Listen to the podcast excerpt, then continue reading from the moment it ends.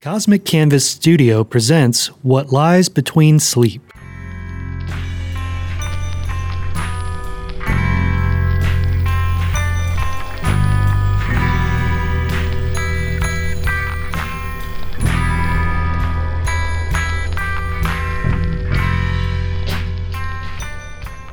Evening and or morning friends. Welcome to Dreamlights, the only podcast that's being played on your preferred podcast player right now. I'm in a bit of a moral dilemma here and I'm not sure what I should do. And check out this email I got from Franklin, my new book guy. It came in this morning. Master Bernard, I have contacted both parties about the status of their books. The first owner has unfortunately passed away, and their book sold at an estate auction. I tried to track down the buyer, but the sole remaining granddaughter was rather unhelpful. My apologies, but I fear the investigation will go no further for quite some time. The second individual that I spoke to has asked to convey a message to you. Below is a verbatim transcription of his direct address to you. To the concerned customer, there is only one reason that I would part with this book, and that would be if you were in any danger. I could not sell it in clean conscience otherwise. Say the word, and I will ship you the book immediately, and payment will be discussed later. Sincerely, M. Oh man, what an offer, right? I could get this big fancy book shipped to me and pay later?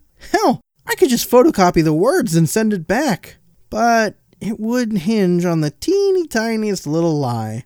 And by lie, I mean outright fabrication. Clearly, this M knows about Giallo, right? And he's aware enough to know that I could be in serious life threatening danger and wants to help. That's a really admirable guy. So I wouldn't just be lying and stealing from some random jerk. I'd be ripping off a respectful man who clearly has my best interest at heart. Quite the moral dilemma, huh? What would you do, dear listener? yeah, I'm not gonna tell him I'm in danger. It wouldn't be right. Plus, I mean, at some point in the future, I probably will be in danger, and this will just be my get out of jail free card. just kidding. I mean, I mean, sort of.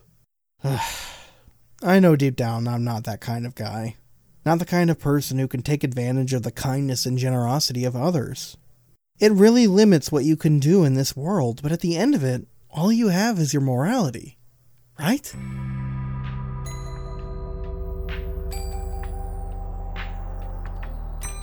So, back to our regularly scheduled programming where I make continuously poor decisions and you all wait for the report. Today we're going to be delving into what Plidwicks called the Ixwill Cipher.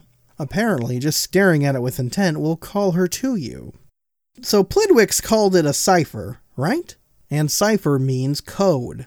All these symbols, all these words, they're just jammed together and it goes on for pages and pages. Ripe for deciphering, I think.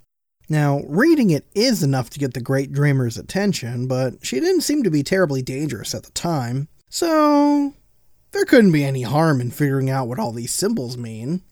As I look at these pages, I keep thinking about that poor girl, Abigail.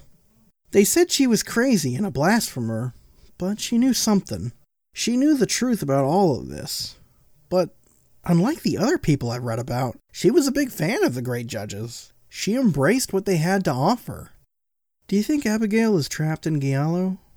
Like one of those screaming women who were held by Plidwicks? Or did she manage to ascend and become something greater? This pamphlet promises all sorts of powers and gifts for those who follow the great judges, but somehow I doubt that's really the case, especially when you consider what happened to the last few folks we've read about. Still, I'd have to think that your life was pretty desperate for you to seek these these demiurges for help. They certainly don't have our best interest in mind. Anyway, so back to the cipher. I'm going to have to try and do some code breaking to see if I can figure out what these words mean. So I'm going to have to work with a few basic assumptions here. The first one is that the Ixwill cipher was written by Abigail and is original in its design. This means that since she wrote in English, the code might contain secrets also in English. But that is a pretty big assumption. I mean, for all I know, the cipher could have been copied from some other source, and that source might not even be in English. Or even human, for that matter. But hey, if it's in French, I should be able to decode it.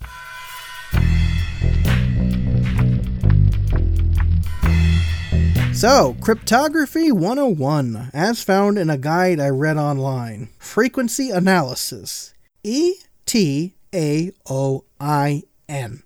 These are the most common letters used in the English language. Therefore, they'll be the ones repeated the most in the cipher. All I need to do is look at the document and then look for the most frequently used symbols. Then it's a matter of guessing which letters those are and then plugging them into the section I'm working on to see if it makes any sense. Rinse and repeat. I am aware that there are programs that can help with this kind of stuff, and I could easily post a cipher online for outside help, but I really worry about the effects of spreading this information online. So I'm going to get cracking. The next recording will be an update on my progress.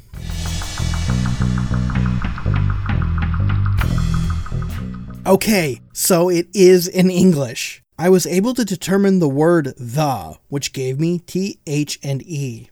After that, it was just really a matter of plugging in the blanks and making educated guesses. Now, the cipher is huge, and it'll take me a few days to get it all figured out, but I've gotten the first part deciphered. You guys ready? Section 1 The Regret of a Girl.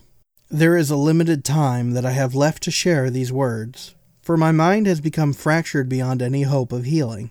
As I write these words, the other half of me scrambles them, determined to hide my great secrets. My name is Abigail, and I am the one who wrote such a pamphlet. I was the girl who painted herself in silver and cried the praises of Giallo in the streets. War came to this land and took my father and brothers. Disease ravaged my mother and the soldiers my body. I had lost much and wept for hours in the night, unable to sleep. The hunger kept me up. The sound of my mother's last whimpers, the voices of the men who told me that the home was to be taken away, all echoed in my mind. Three days we had left in the house before the bank would lock the doors and throw us out. And in those three days I did not sleep.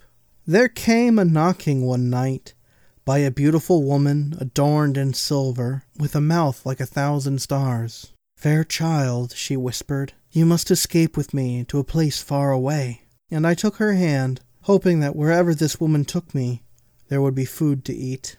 And to a great ocean she carried me, taking me through the air as if it were nothing more than walking on clouds. The sights I saw, the smells of ocean, the calls of the wonderful women, all with filled cheeks and bright smiles, waving at me from the water, asking me to dive in. And there she was, in her unyielding glory, the great dreamer Plidwicks, towering over her flock and waiting for me, her hands outstretched, asking me to come and rest against her bosom, to become her daughter. I had lost my own mother. I had no family. This strange place was warm and safe. The great dreamer was kind and loving. How could I say no? And so I leapt from the clouds and into the hands of the nymph mother. My own skin became adorned with silver, and my hair grew long and golden. I splashed in the waters, and I swam in the stars. My hunger was gone. I could command the winds beneath me, to stir them under heel so that I may walk across the air and move through the sky. They all sang joyous songs of my entrance to the sisterhood. And I was given by the great dreamer a task a task to prove my love and devotion to my new mother. I must return to the window I had escaped from and find a sleeping woman. I must whisper a phrase to her in her dreams. Weird stuff, right? And the phrase she's supposed to say is actually written here, but I'm gonna omit it for right now. I don't want to utter it out loud in case it does something horrible to me, or one of you. Anyway, continuing on. That was the night I entered into the realm of Giallo and shed my old form. My body, when returned to the waking world, was hot, too hot, as if burned by a constant naked sun. The only thing that would cool my skin was silver paint, paint that I had to steal. I had made some kind of pact, this much I knew. But was the great dreamer a devil? How could a devil offer me such comfort in my time of pain? But an angel would not ask of me to whisper such words into the ears of those who sleep. I knew of many women who lived in the town, but most were married in houses that were well kept. The very sight of me, a ragged and weary woman, arms dripping silver, gave them reason to shutter the windows and close the doors. But there was one, a home full of warmth and kindness, a place where the family, poor and black, welcomed anyone who needed a place to lay their heads. They had been slaves once, but now they were free. Food was short, and the mouths who hungered were numerous, but they were friendly enough to a woman such as myself. I wandered in the early evening to find them sitting around a fire in the back, singing old songs that were sung on the plantations. I was welcome to sit and listen to the fiery words of a boy who wanted to become a preacher, the boy who had been first in his family to learn his letters. They looked at me with pity, and one even offered me the last of her food, but hunger no longer existed within me. I sat amongst them for hours and watched the women, wondering who I would whisper to. These were kind folks, and for the first time I wondered if the words I would deliver would bring harm to the woman who heard them. The great dreamer was kind to me, but I had been instructed to keep my task a secret. Does benevolence rely on such secrets? In the end, I thanked them and departed, leaving them to continue their celebrations of freedom and family. In the black of night, I crawled through the open window of a home that had shunned me. If the great dreamer had ill intentions, I should deliver the words upon those who deserved such cruelty, and if it were a gift I were imparting, I would return to that kind family and grant them all what they deserved. Okay, we're back, and here's the last section I have deciphered. That night was most regrettable for the stranger who lived in the red house. I whispered the words in her ear, carefully leaning over her still and unmoving body. At once her left eye opened, flickering with a silver glint. She tried to scream, to cry out, but her voice was gone. And, God forgive me, I found my silvery hands grabbing at her hair, pulling her out of the bed. Her husband lay inches away from her, snoring blissfully, unaware of the struggle. I felt compelled, forced to drag this woman out of the window. She knew of this desire and fought back, pulling away, desperate to be free of my grasp. But my hands were so strong, stronger than I had ever known. I pulled her to the edge and with a heave cast her out into the night sky. She vanished behind the frame and I gazed out to see of her fate. Had I murdered her? Would I see a corpse strewn on the ground? No, for all the night was still and quiet. The moon cast its silvery light upon the ground, showing me nothing. I gazed up at the heavens to see the stars moving, twisting, twinkling as if they were eyes, blinking. And in that moment I knew my new mother could see me and I saw that she was happy. Oh, what wretched fate had befallen that stranger! What had I done? My first sister nymph had arrived in my time of pain and ushered me into a place of joy. But this woman, who had children and a husband, whose larders were filled with food, had been taken away. Where did she go? How could I ever live with myself? I slipped away into the night, broken by what I had done. I made my way to the river and washed my hands and arms to cleanse them of the paint and the sin I had committed. But the burning returned. Yet I resolved to endure this pain as penance. I rested beside a tree, weeping for hours until the darkness of sleep overtook me. And I dreamt once again of that ocean, the place that echoed with the cries and calls of the nymphs in the water, laughing and singing their songs to me. But returning to such a place, I found no smiling spectres nor calls of joy. There was naught but silence. And there she was, the stranger, tied to a rock jutting out of the waters, crying for mercy. The great dreamer loomed above and whispered such terrible things to the stranger, offering great pleasures and freedoms in exchange for her dreams. Yet the woman was too afraid to speak with reason.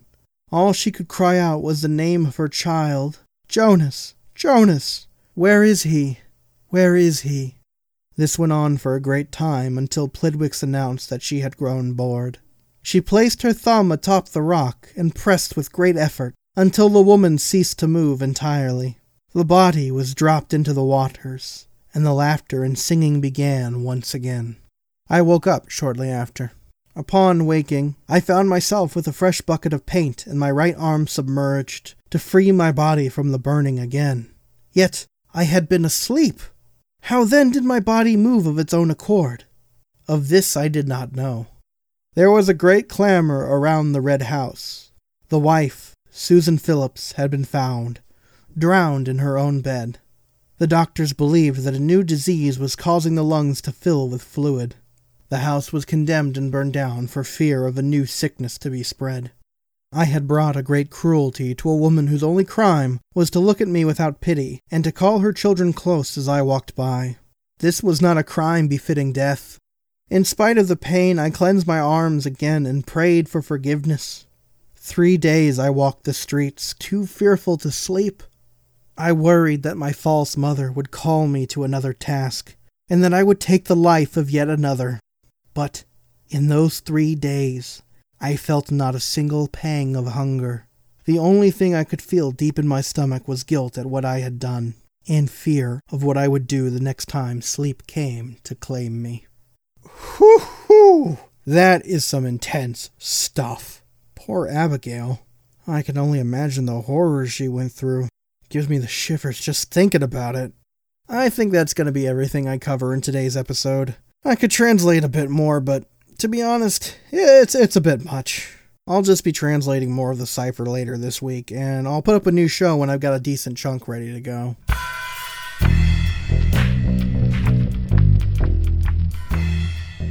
And now, of course, it's time for everyone's favorite segment, the emails. Let's check it out. Today we have two different missives. The first one is from Alice. Dear Bernard, I find the existence of what you call to be the Black Gate very interesting. When I was a little girl, I would have the most vivid of dreams, but sometimes I would reach the end of the dreamscape, where I couldn't go any further. A large black gate would always block me off. Do you think you can enter Giallo from your dreams? That is an interesting question, Alice. Uh, I've been experimenting with the idea, but coming to a waking state in a dream is very difficult to do. I've thought about seriously delving into lucid dreaming, but I don't know. It seems like a serious discipline, and frankly, I'm not sure if these two areas are actually connected. Hmm, maybe I will start focusing more on lucid dreaming. I'm not sure. I'll keep you posted, though. And our last email is from Tom. Dear Bernie, please, for the love of God, stop calling me Bernie. I've been doing my own research on Giallo, and I'm curious as to why I can't really find a lot of websites talking about the place. Most of the time, the few sites that I do find are full of references to Illuminati, lizard people, and the Matrix. Why is that? I've been thinking about this too. The fact that most of this information is hard to access really points to one of two things. The first is that the people who really possess true information about it, they die before they have a chance to share it with the others. Or there are forces that want to remove this information. I mean, We've seen in a few of these stories that the demiurges do have business in the waking world, right? If all of humanity was aware of these beings, then perhaps they wouldn't have such an easy time preying upon us. Just a thought, but it does make sense. Well, that about covers today's episode, folks. This is Bernard Sanderson saying, Nightlights are the most basic form of self defense. See ya!